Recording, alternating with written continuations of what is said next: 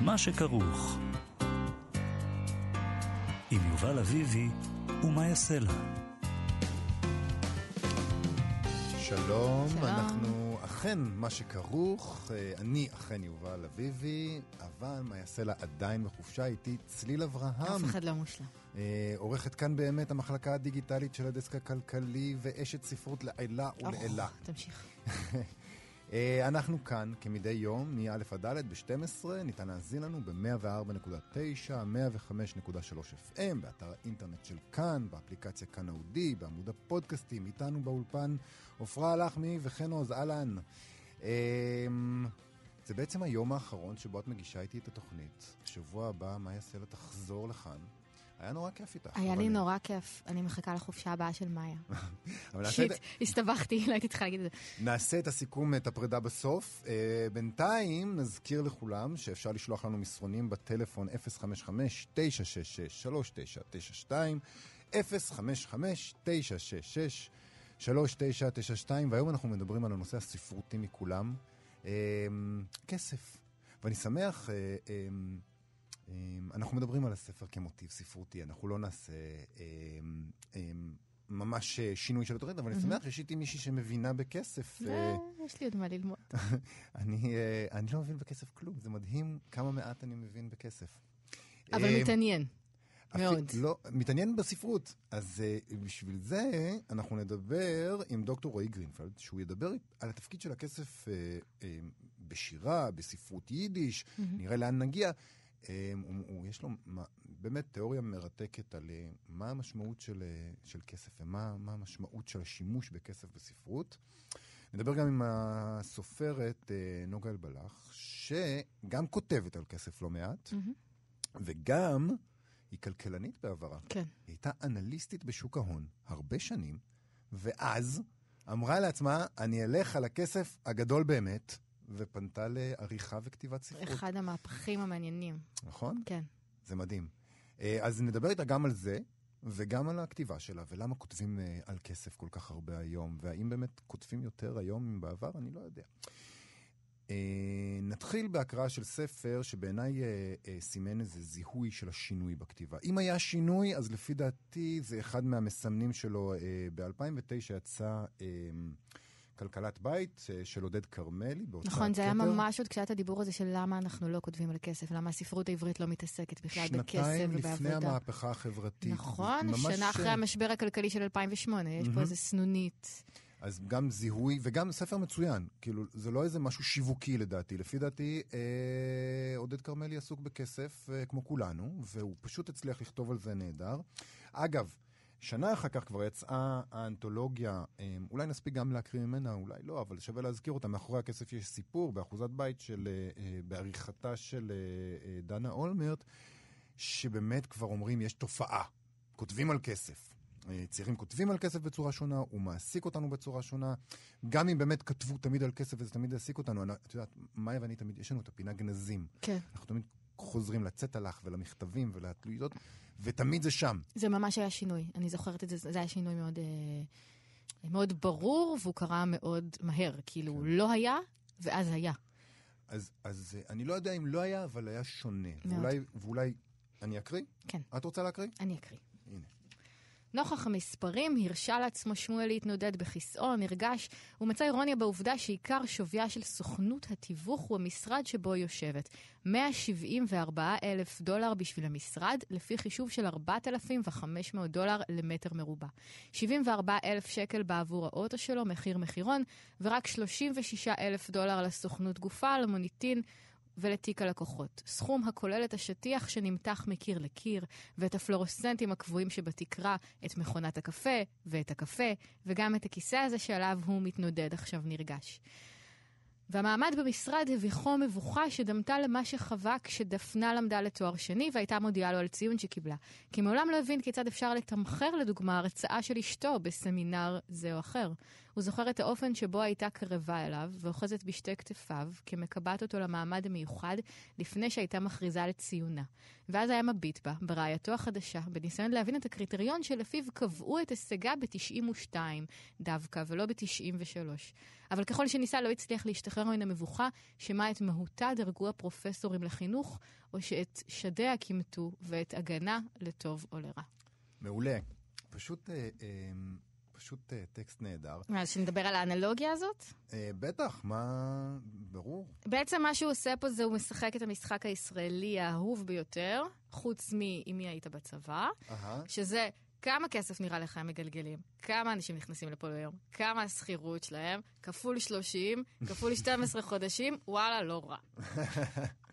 זה נכון, אבל, אבל זה לא רק משחק, זה בגלל שזה, הוא מדבר, הוא משווה, כל הזמן מקטלגים אותנו, כל הזמן כן. נותנים לנו ציונים, כל הזמן נותנים לנו, אה, אה, אה, מגדירים אותנו לפי הציון שקיבלנו באוניברסיטה, לפי כמה כסף אנחנו עושים. אנחנו הכסף שאנחנו שווים, וזה מצחיק שמה אה, בספר שהערך האמיתי, התיק הלקוחות נגיד, זה, זה שווה מעט.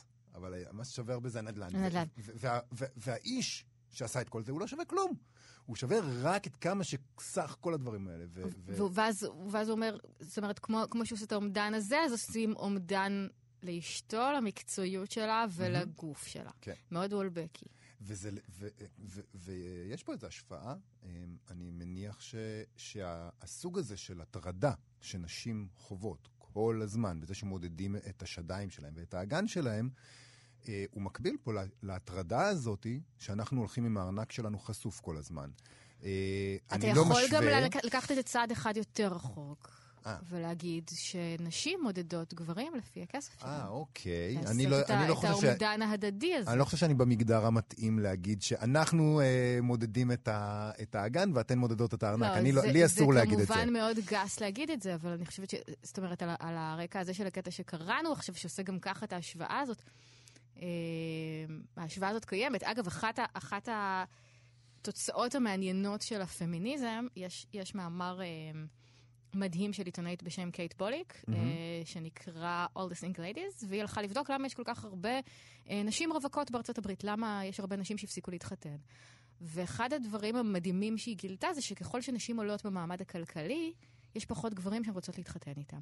כי הן, הן ככל שנשים... הן לא צריכות אותם. ככל שנשים מתקדמות מבחינת השכלה ומעמד כלכלי וקריירה, ויש להן יותר מעמד ויותר כסף, ככה יש פחות גברים במעמד הזה. Mm, יותר סטודנטיות לתואר שני, פחות סטודנטים לתואר שני. ואז יש פחות גברים שהן בכלל מוכנות לשקול את מועמדותם, שהן בכלל תופסות אותם כ-mariable. כי יש פחות גברים שהן במעמד גבוה משלהן. מעניין. מעניין מאוד. אז אני לא חושבת ש, שנישואים הם כבר לא הסכם אה, לא, כלכלי, הם עדיין. הסכם כלכלי בהחלט. לחלוטין. אני חושב, אני רוצה להגיד עוד דבר אחד קטן על, אה, על כלכלת בית. מה שאותי הרשים בזמנו כשקראתי את זה, וגם עכשיו זה עדיין מרשים אותי, זה הבוטות.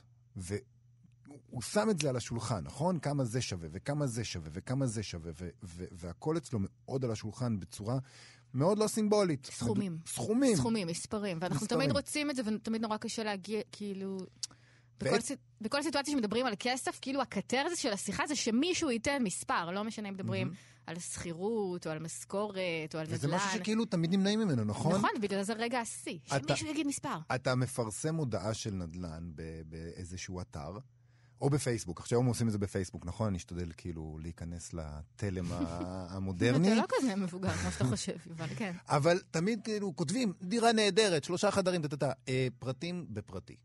כאילו את המחיר פחות- לא שמים. היום פחות, כי מה שיקרה אם תעשה כזה- אם תפרסם כזו מודעה, זה שיהיה לך מתחת 100 קומנטים של מחיר, מחיר, מחיר, נכון, מחיר. נכון.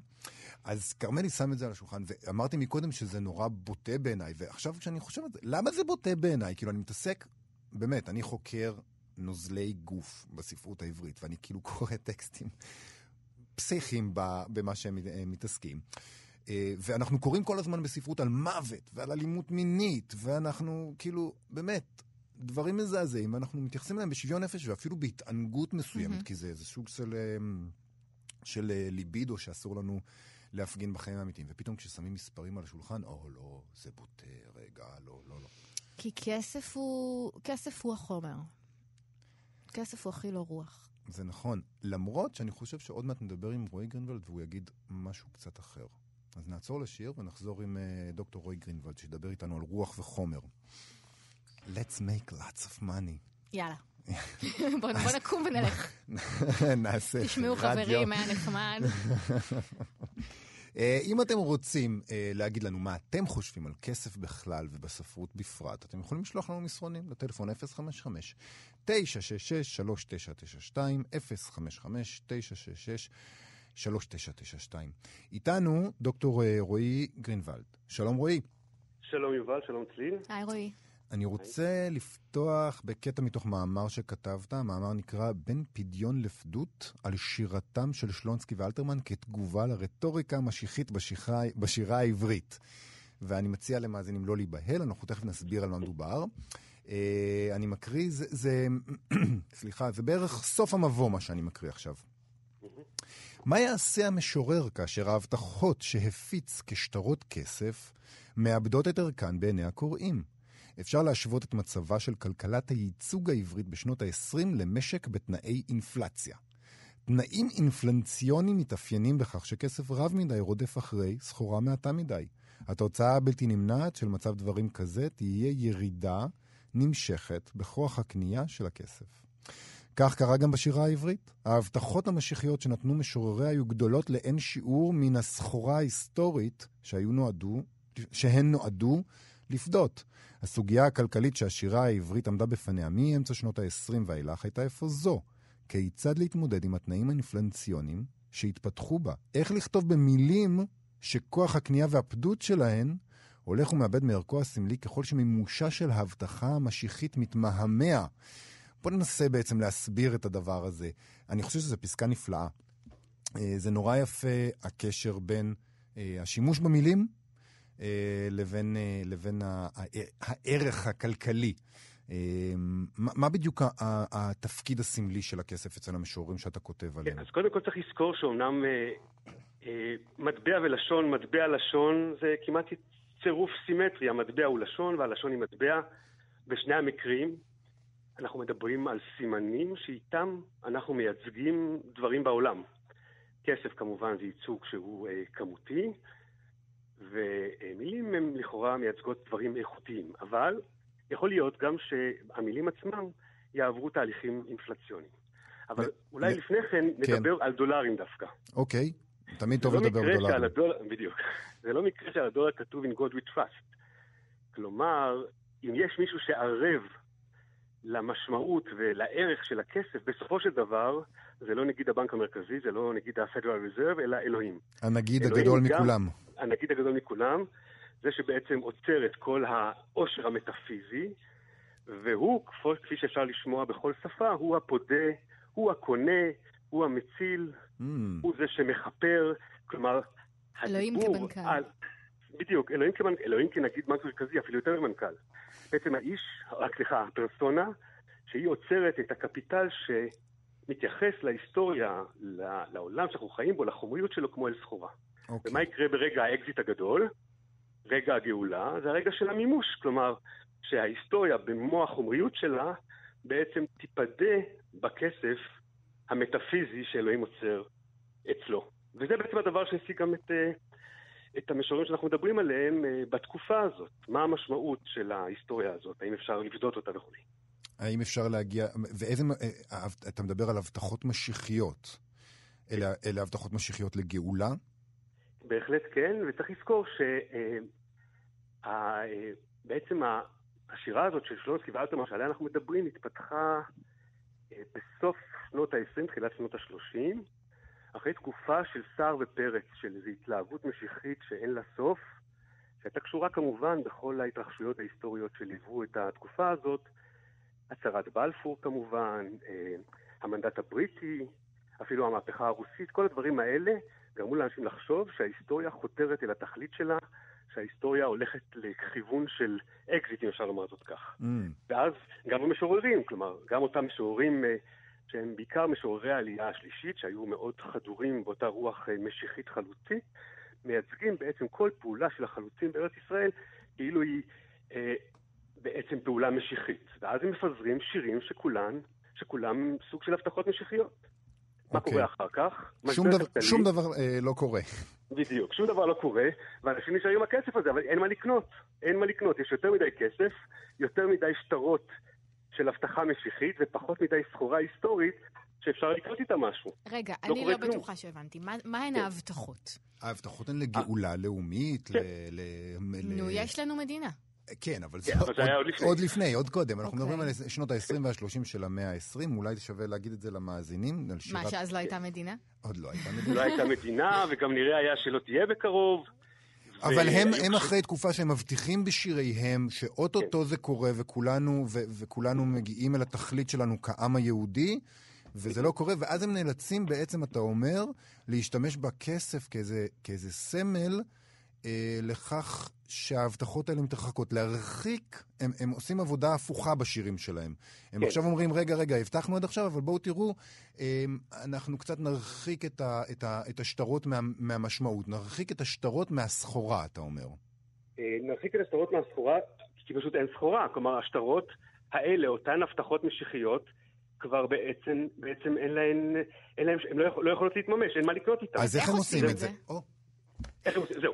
אז בעצם השאלה, אז, אז באמת לקראת סוף העשור השל, הש, השלישי, כלומר לקראת סוף שנות ה-20, זה רגעים שעוד באמצעיתם למעשה יש רגע של משבר גדול, משבר כלכלי בארץ ישראל, אחר כך יש, אה, יש הסכסוך האלים שפורץ על פני הטריטוריה. זה כאילו נראה שזה לא. הולך לקרות, אה? לא שבאנו הולך לקרות. וזה לא מה שדיברנו. כן, בדיוק, אוקיי. זה לא מה שדיברנו, אבל כל החלוצים מסתובבים עם ספרי השירה של שלונסקי ושל אחרים, של אורי צבי גרינברג, כאילו הכל שם נאמר כבר והכל שם מובטח. ואז בעצם יש איזה סוג של משבר מוניטרי, אם אפשר להגיד זאת כך. כלומר, צריך להחליט מה עושים, וצילה צריכה לעזור לי בזה כי את מהתחום הכלכלי. האם הולכים למדיניות מרחיבה או למדיניות מצמצמת? כלומר, האם עכשיו אומרים, חבר'ה, זה מה שיש, אנחנו לא נייצר לכם עוד הבטחות, לא, לא נשתמש בעוד מילים, כי אה, בעצם אין סחורה לקנות עם זה, ותסתדרו. או שנבטיח עוד ועוד ועוד, ותכף או זה בא, שנדפיס עוד ועוד קורה. ועוד ועוד, ונשפיע עוד מילים, ו- ונזרוק עוד מילים ל- ל- לשוק המסוחר הזה ממילא. עכשיו צריך לזכור שהשאלה הזאת הייתה גם שאלה כלכלית בסוף שנות ה-20, המשבר הגדול של 1929, שבעקבותיו בעצם ה... הייתה, היה השפל הגדול שהוביל עד מלחמת העולם השנייה. כלומר, כל הדברים האלה, כמובן האינפלציה בוויימאר, בתחילת העשור השלישי, בתחילת שנות ה-20, כל הדברים האלה הם סוג של אה, בעצם אה, מודל שהם יכולים להשתמש בו. אז אז הם- מה הם בוחרים לעשות? זהו. אז במקום להגיד, אוקיי, חברים, עוצרים הכל, אנחנו רוצים משיח עכשיו, רוצים את המימוש, לא מדפיסים עוד שטרות, לא מבטיחים עוד הבטחות, אלא הולכים ומביאים את המשיח, אה, כן, מובילים אותו בחותם, מה שבעצם, זה מה שאני מנסה להציע, מה שבעצם קורה זה שהם בוחרים במדיניות אינפלציונית מרחיבה. כלומר, אומרים, אנחנו הולכים להדפיס עוד ועוד כסף, ומה תהיה התוצאה של זה? הערך של המילים כמה שמסמן דבר בעולם הזה, הולך ומאבד. הם נכנסים ה- לגירעון מאבד. בהבטחות. אז בדיוק, הציבור בעצם, אומר- הוא מקבל כל כך הרבה מילים, כל כך הרבה סימבוליקה, שהוא כבר לא מצפה למימוש כן, שבעצם- ההבטחה. ובגלל זה... כבר אנחנו, אנחנו כבר משחקים בשטרות שבעצם אין להם שום, זה כבר, זה כבר נהיה מונופול. בגלל זה האכזבה היא אינהרנטית לתולדות המדינה, כאילו, נכון? זאת אומרת, אני זוכרת שקראתי שכבר בשנים הראשונות לקיום המדינה, אנשים התגעגעו לתקופת המחתרות, והתרפקו על תקופת החלוצים, והרגישו שהיה איזה עולם נורא יפה שהלך ונעלם, ומאז אנחנו כל הזמן חוזרים בגלים לגעגוע הזה. כאילו, זה היו הבטחות כל כך גדולות שאף פעם לא הרגשנו שמימשנו אותן. הבטחות גדולות, וגם צריך לזכור שכל ה... ש, שעל, שעל על ההיסטוריה היהודית תמיד אה, הוטל, הוטל צילו של הנשך. היהודי כנושך נשך, היהודי מהמם. כספקולנט. היהודי שעוסק תמיד בספקולציות ולא בדבר החומרי הממשי. הוא לא עוסק בסחורה עצמה, הוא לא מייצר, הוא לא דבר יצרני, הוא לא אישיות יצרנית, אלא הוא תמיד הספקולנט, זה שמעביר, מחשב קיצין, אה, מתפלפל בסוגיות תלמודיות, וגם כמובן עוסק בכסף. אז ברור שהחלוציות כשיבה אל הממשות, אל החומר, היא עומדת לכאורה בניגוד גמור לספקולציה הפיננסית. אתה, אתה כותב גם על אורי צבי גרינברג, למשל, שהוא ממש מתקומם נגד המגמה הזאת, והוא מנסה להגיד, לא, לא, אנחנו חייבים להישאר בתחום של הבטחות המשיחיות הקונקרטיות, ואתה מסיים את המאמר בטענה, וזה גם משפט נורא יפה, מותו של הסוחר היהודי איננו מרמז רק לאובדנו של העולם היהודי באירופה, אלא גם לסופו של הסימבוליזם הספקולטיבי, הטבוע בתבניתה של כלכלת ההון. כלומר, אם אנחנו אה, מתייחסים לכסף כמסמן משהו, המשיחיות ניצחה בעצם. זה מה ש... אם אני מבין נכון. המשיחיות, כלומר, היום היא מנצחת אולי. גם אצל אורי צבי גרינברג אולי. כן, אצל אורי צבי גרינברג, כמובן שהוא רוצה שהיא תנצח, בכל מאודו הוא רוצה. הוא באמת, יש לו בוז עצום, ככל שהוא משתמש בהרבה מילים, הוא תמיד חושד במילים שהן לא מצליחות לתת ביטוי לדרמה המשיחית שהוא רואה מסביב. וכמו שהוא לא יכול לסבול את הייצוג המילולי, המופשט של המציאות, כך הוא לא יכול לסבול גם אה, תרבות שלמה, שהיא תרבות שהוא מקשר אותה לגלותיות, לספקולטיביות, וכמובן גם לכסף, כלומר לדבר שמייצג את הסחורה, אבל הוא לא הסחורה עצמה.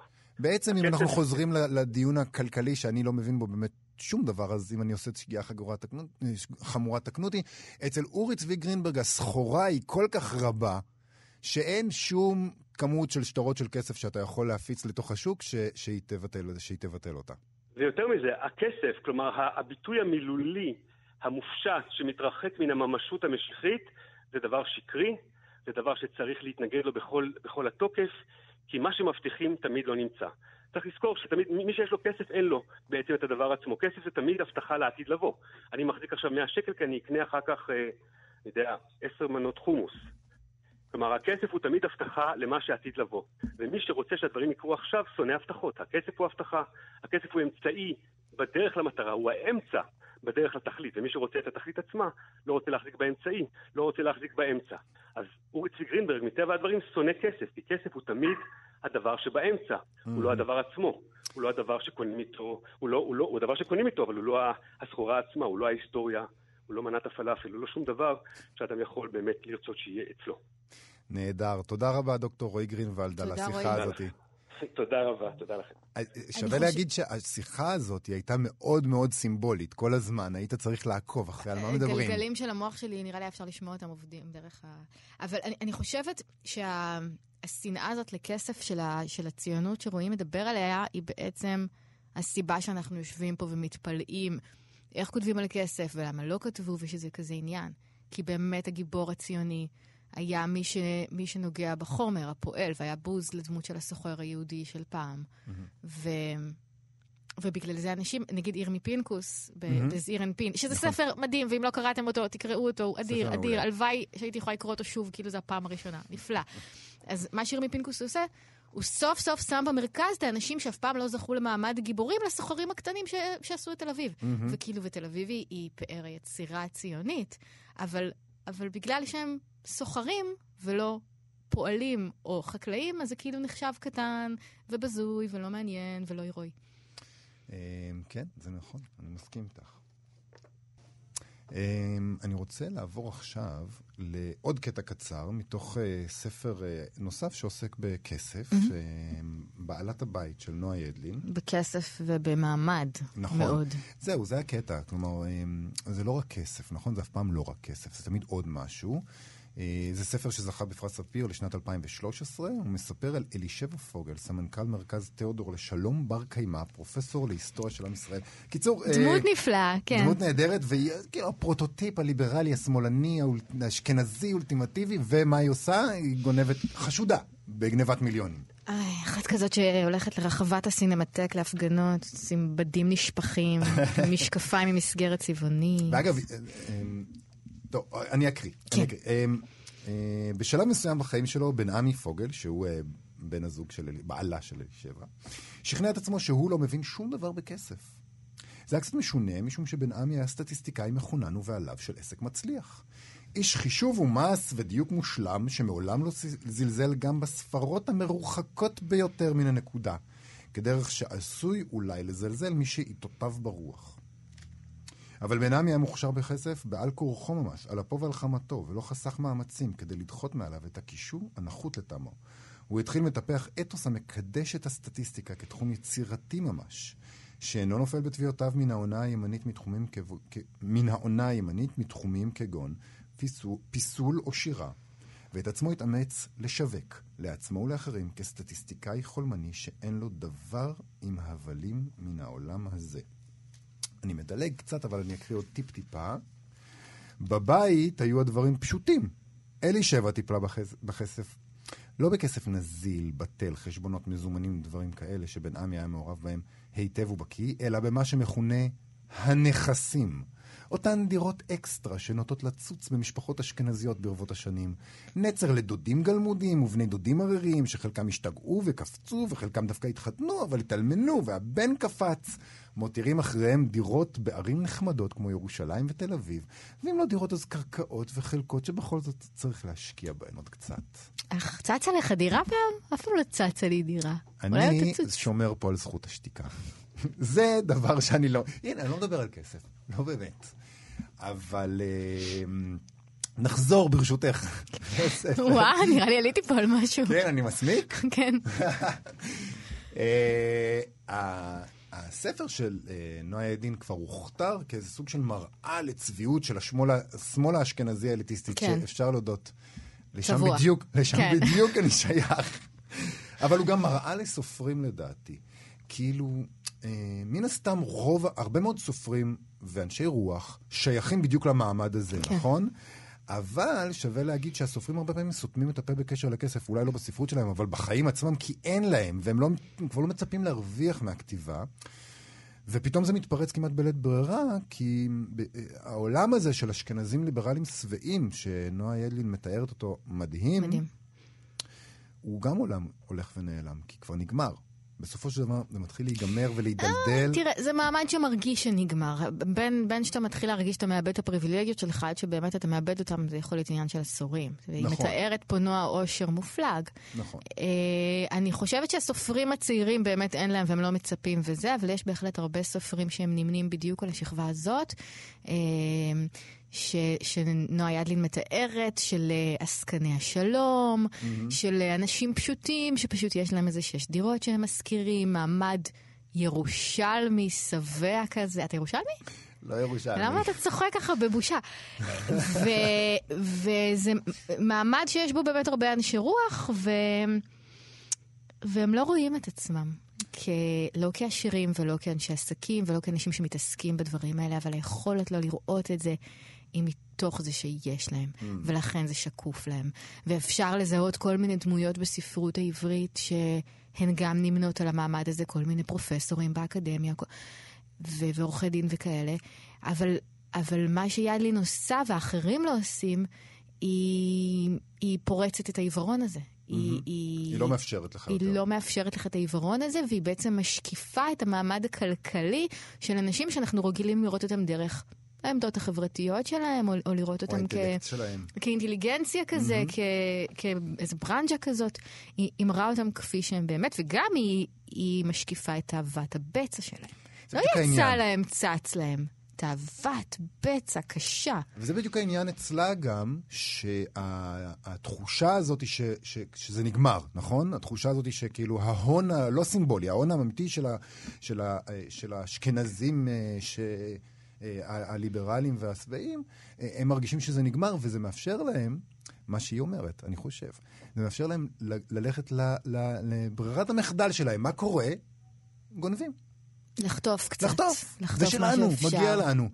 כי כאילו גנבו הרי... לנו את המדינה ליטרלי כזה. אבל זאת הרי הטענה נגד המעמד הזה באופן כללי. אתם באתם ראשונים וגזלתם, ואחרי זה ובאו כן. באו עוד אנשים ולא השארתם להם כלום, את כל האדמות לקחתם לעצמכם, נכון?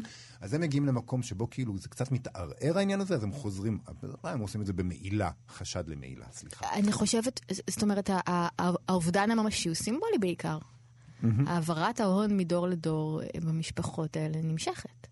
זה נכון. זה לא אנשים שנראים או מתנהגים, לא, כאילו... אבל עצם התחושה שזה, זה, זה, מה שהיא אומרת, שוב, זה על הספר, על הגניבה. התחושה היא תחושה של גזלה, כן. תחושה שלוקחים להם שזה לא מה שהפעם, שפעם הם היו, כן, כן. וזה מצדיק גזלה משל עצמם, זאת אומרת, הגונב מגנב פטור או משהו כזה. ספר משגע. משגע. טוב, נעבור אה, לדבר הבא.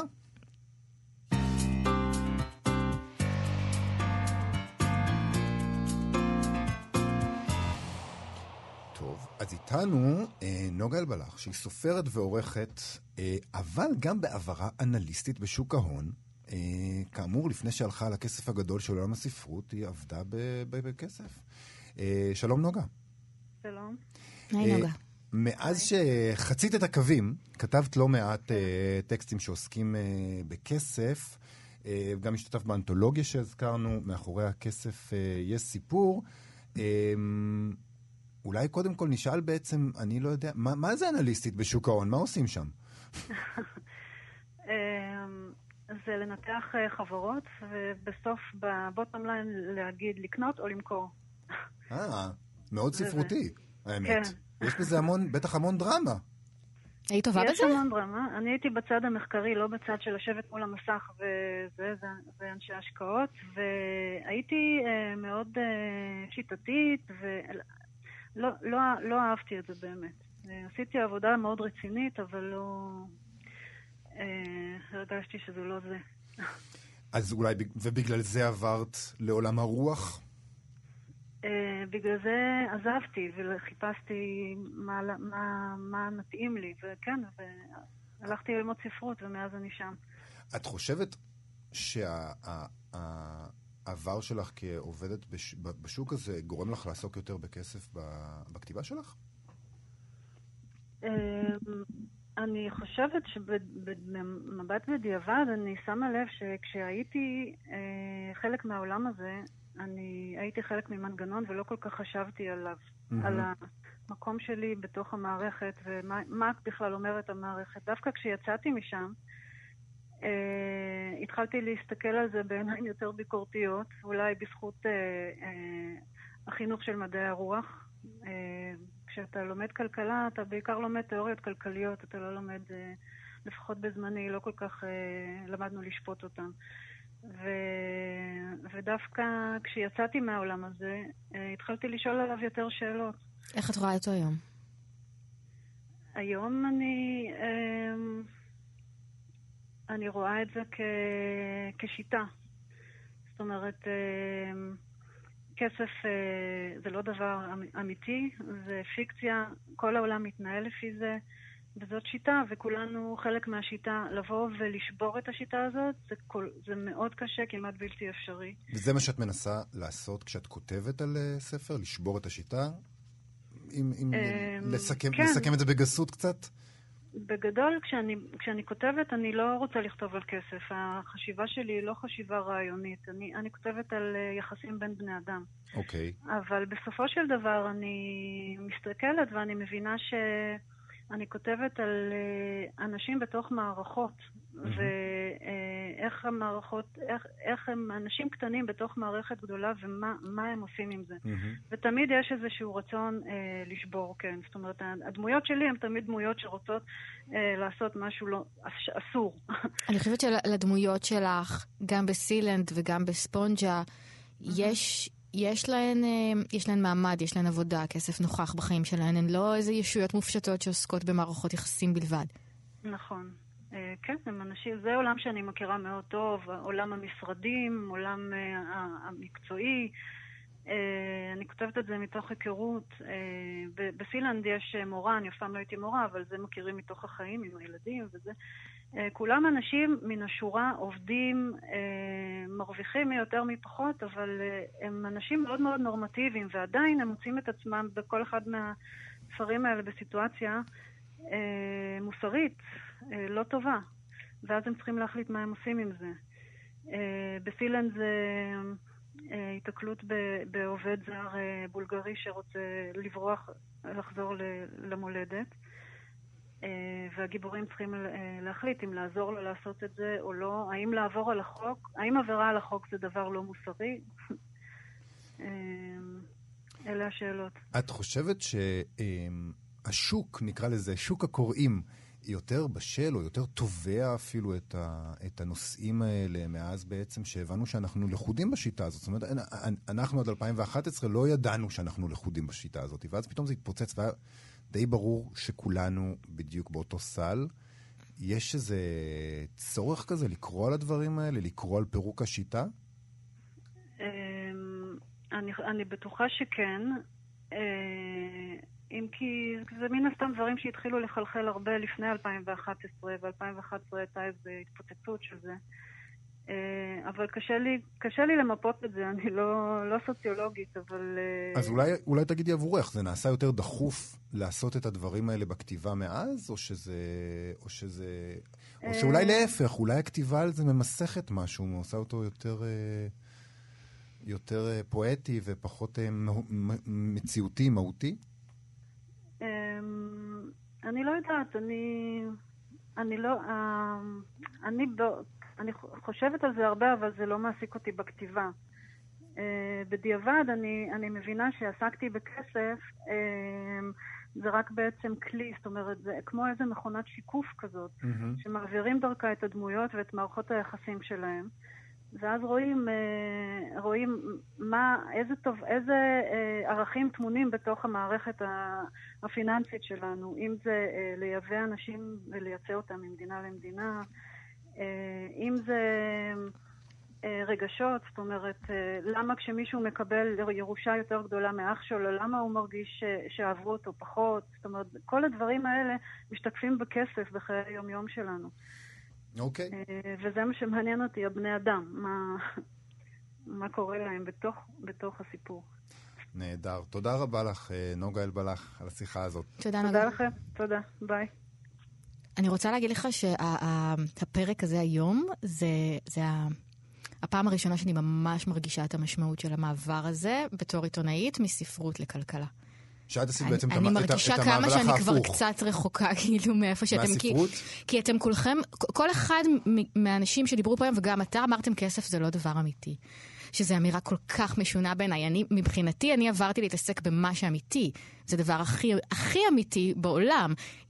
ישב מישהו והחליט שיקום תאגיד שידור ציבורי, מכסף ציבורי. אתה משלם על זה יותר מיסים, ומזה אתה מקבל את המשכורת שלך ויושב פה היום.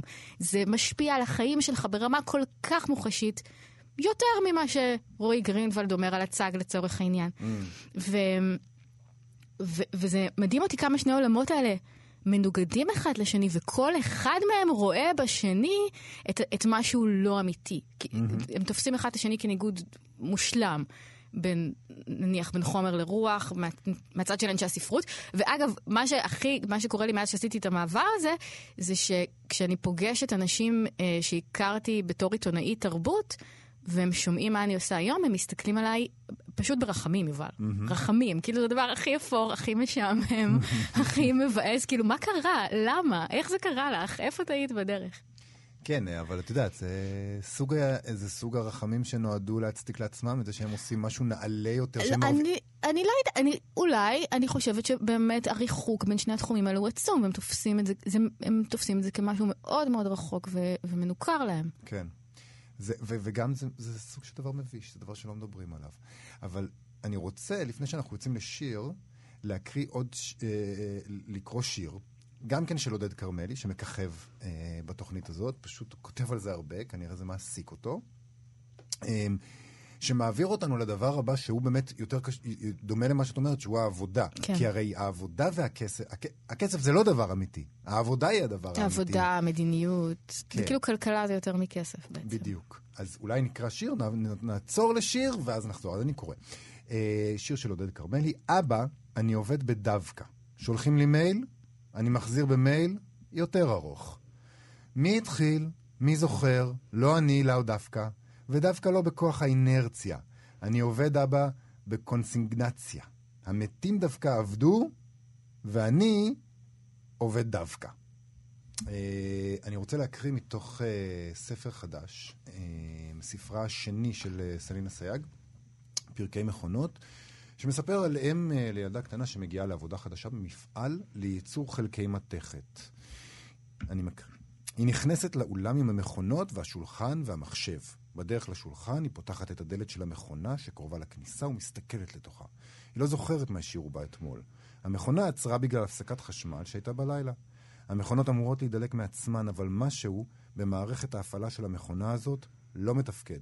היא מדליקה אותה, נותנת לה פקודה להמשיך מהמקום שהפסיקה ועוברת למכונה השנייה. עליה היא לא השאירה כלום. היא מדליקה את המחשב ומורידה קובצי שרטוט שהגיעו ממוטורולה. היא מצרפת קווים לנקודות, קווים לנקודות. היא מצרפת קווים לנקודות. היא מרגישה את המקום דורך בה. היא חייבת לעשות משהו כדי שזה ייפסק. היא מחשבת ופורס, ופורסת את החלקים. ממקמת אותם על הפח בהתאם לכיוון הסיבים של המתכת.